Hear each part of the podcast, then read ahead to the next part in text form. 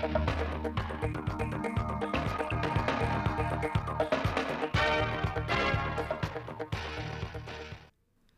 kính chào quý vị và các bạn đến với chương trình thời sự ngày 14 tháng 9 của Đài Phát thanh Truyền hình Thanh Hóa. Chương trình được thực hiện trực tiếp trên sóng FM tần số 92,3 MHz. Chiều ngày 13 tháng 9, đoàn công tác của Ban Nội chính Trung ương do đồng chí Nguyễn Thái Học, Phó trưởng Ban Nội chính Trung ương dẫn đầu đã làm việc với Ban Nội chính tỉnh ủy về công tác nội chính, phòng chống tham nhũng tiêu cực và cải cách tư pháp từ đầu năm đến nay. Trong năm 2022, Ban Thường vụ tỉnh ủy Thanh Hóa đã thực hiện kiểm tra đối với gần 1.900 tổ chức đảng, hơn 7.000 đảng viên, phát hiện 2 tổ chức đảng, 262 đảng viên vi phạm. 8 tháng năm 2022 đã khởi tố 10 vụ, 16 bị can phạm các tội danh tham nhũng, thu hồi trên 10 tỷ đồng tài sản vi phạm nộp ngân sách nhà nước. Phát biểu tại buổi làm việc, đồng chí Nguyễn Thái Học, Phó trưởng Ban Nội chính Trung ương, đề nghị trong thời gian tới, Ban Nội chính tỉnh ủy Thanh Hóa cần lựa chọn các vụ việc nổi cộm bức xúc để tập trung tham mưu giải quyết dứt điểm các vụ việc, đồng thời trao đổi, gợi mở một số nội dung chuyên môn trên cơ sở quy định của pháp luật, hướng dẫn của Ban Nội chính Trung ương để Ban Nội chính tỉnh ủy Thanh Hóa tiếp thu, áp dụng trong thực tiễn công tác. Chiều qua 13 tháng 9, Báo Thanh Hóa, Đài Phát thanh và Truyền hình Thanh Hóa và huyện Triệu Sơn đã tổ chức lễ ký kết chương trình phối hợp tuyên truyền giai đoạn 2022-2025. Theo chương trình phối hợp, công tác tuyên truyền sẽ tập trung vào một số nội dung trọng tâm như công tác lãnh đạo chỉ đạo điều hành của huyện ủy, hội đồng nhân dân, ủy ban dân huyện Triệu Sơn trong việc thực hiện các nhiệm vụ chính trị của địa phương, chương trình xây dựng nông thôn mới nâng cao, nông thôn mới kiểu mẫu giai đoạn 2022-2025, chương trình phát triển du lịch, kết quả thực hiện các mục tiêu nhiệm vụ, giải pháp trên lĩnh vực kinh tế xã hội, quốc phòng an ninh, xây dựng Đảng và xây dựng hệ thống chính trị. Thông qua chương trình ký kết, phối hợp tuyên truyền nhằm tăng cường quảng bá và giới thiệu tiềm năng lợi thế, hình ảnh con người Triệu Sơn, đồng thời góp phần nâng cao nhận thức, ý thức trách nhiệm của cán bộ, đảng viên và nhân dân trong thực hiện các chủ trương của Đảng, chính sách, pháp luật của nhà nước, các chương trình kế hoạch của tỉnh và huyện nhằm thực hiện thắng lợi mục tiêu mà nghị quyết Đại hội Đảng các cấp đã đề ra. Ngày 13 tháng 9, Liên ngành tỉnh đoàn Sở Giáo dục và Đào tạo, Hội Chữ thập đỏ tỉnh đã tổ chức hội nghị tổng kết công tác đoàn đội Hội Chữ thập đỏ năm học 2021-2022 và triển khai chương trình năm học 2022-2023. Trong năm vừa qua, công tác đoàn đội Hội Chữ thập đỏ đã đạt được những kết quả nổi bật như tổ chức thành công trên 2.000 hoạt động giáo dục, kỹ năng sống cho học sinh, 100% liên đội tổ chức ngày hội, thiếu nhi vui khỏe, xây dựng 175 tủ sách, Bác Hồ với thiếu nhi, thực hiện tốt các mô hình nói không với bạo lực học đường, xây dựng trường học thân thiện, học sinh tích cực. Hoạt động nhân đạo đền ơn đáp nghĩa thường xuyên được duy trì với tổng trị giá các hoạt động đạt trên 11 tỷ đồng. Huyện Thọ Xuân vừa tổ chức Ngày hội hiến máu tình nguyện Giọt hồng Lam Sơn đợt 2 năm 2022. Do làm tốt công tác tuyên truyền và tổ chức cùng sự nhiệt tình của các tình nguyện viên, nên Ngày hội hiến máu huyện Thọ Xuân đã thu hút gần 1.000 tình nguyện viên tham gia. Trong đợt này, huyện Thọ Xuân thu được 535 đơn vị máu an toàn. Toàn bộ số máu được chuyển đến Ngân hàng máu Trung tâm huyết học và truyền máu tỉnh để cứu sống người bệnh và giúp ngành y tế bớt khó khăn về tình trạng thiếu máu.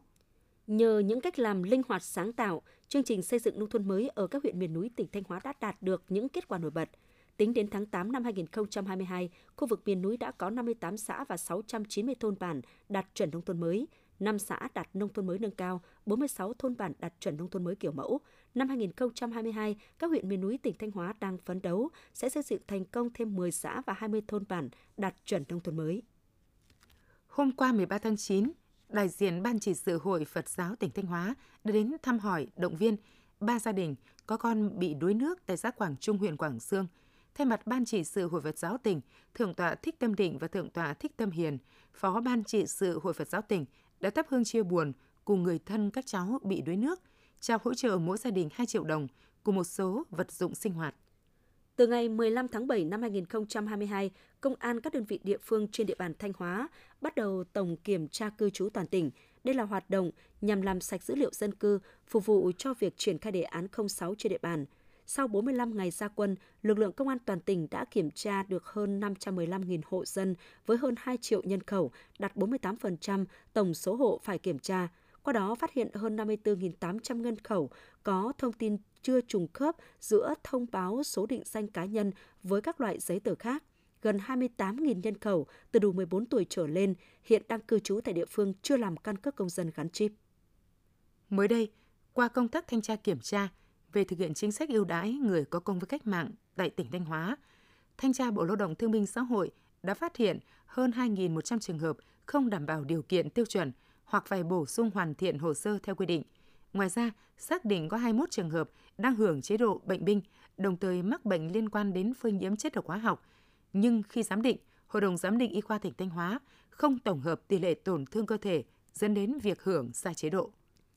Tiếp theo là phần tin trong nước. Để đảm bảo mục tiêu phấn đấu đạt tỷ lệ giải ngân vốn đầu tư nguồn ngân sách nhà nước năm 2022, Bộ Kế hoạch Đầu tư đề xuất hai nhóm giải pháp triển khai kế hoạch đầu tư công những tháng còn lại của năm 2022 gồm ra soát, hoàn thiện các quy định pháp luật để tháo gỡ khó khăn vướng mắc về thể chế, cơ chế chính sách, tổ chức triển khai quyết liệt các giải pháp thúc đẩy giải ngân vốn đầu tư công. Bộ Kế hoạch và Đầu tư cho biết, mục tiêu phấn đấu tỷ lệ giải ngân vốn đầu tư nguồn ngân sách nhà nước năm 2022 đạt từ 95 đến 100% kế hoạch được Thủ tướng Chính phủ giao. Ấn Độ, nước chiếm đến 40% nguồn cung đã cấm và hạn chế xuất khẩu gạo. Nhiều doanh nghiệp đã tìm nguồn cung thay thế từ Việt Nam, Thái Lan, Myanmar. Cạnh tranh về xuất khẩu, Việt Nam đang đứng thứ ba thế giới về xuất khẩu gạo. 8 tháng đầu năm, giá trị xuất khẩu đạt 2,3 tỷ đô la Mỹ, tăng 8% so với cùng kỳ. Giá gạo xuất khẩu của Việt Nam đã tăng 5%, tương đương tăng thêm khoảng 20 đô la Mỹ mỗi tấn, lên mức 410 đô la Mỹ một tấn và dự kiến sẽ tăng trong tuần này.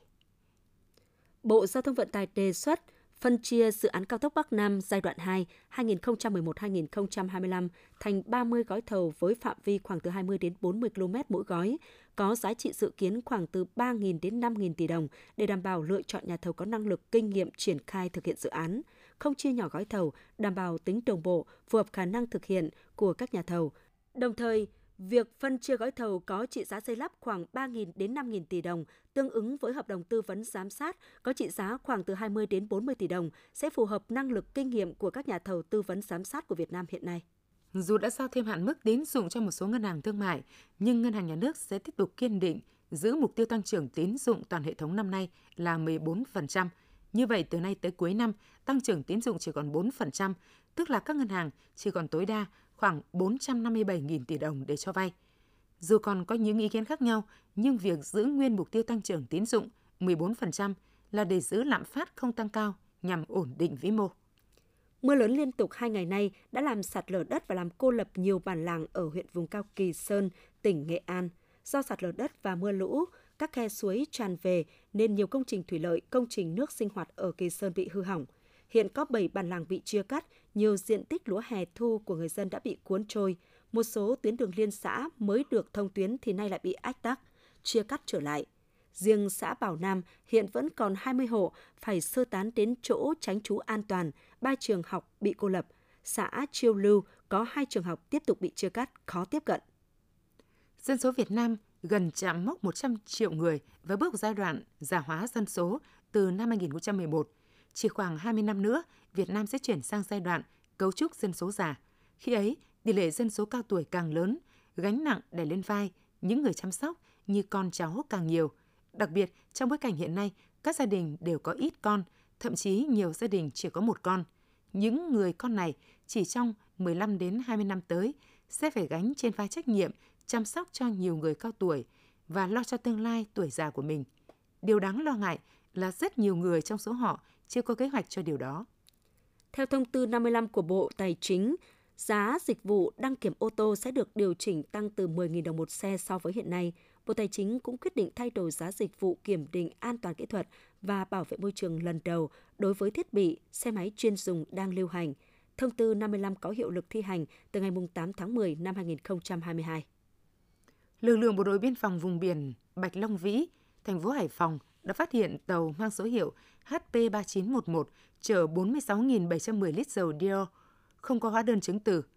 Thuyền trưởng của tàu HP3264 là ông Đỗ Đức Độ, sinh năm 1975, trú quán tại số 07 trên 17 trên 837 Tôn Đức Thắng, phường Sở Dầu, quận Hồng Bàng, thành phố Hải Phòng.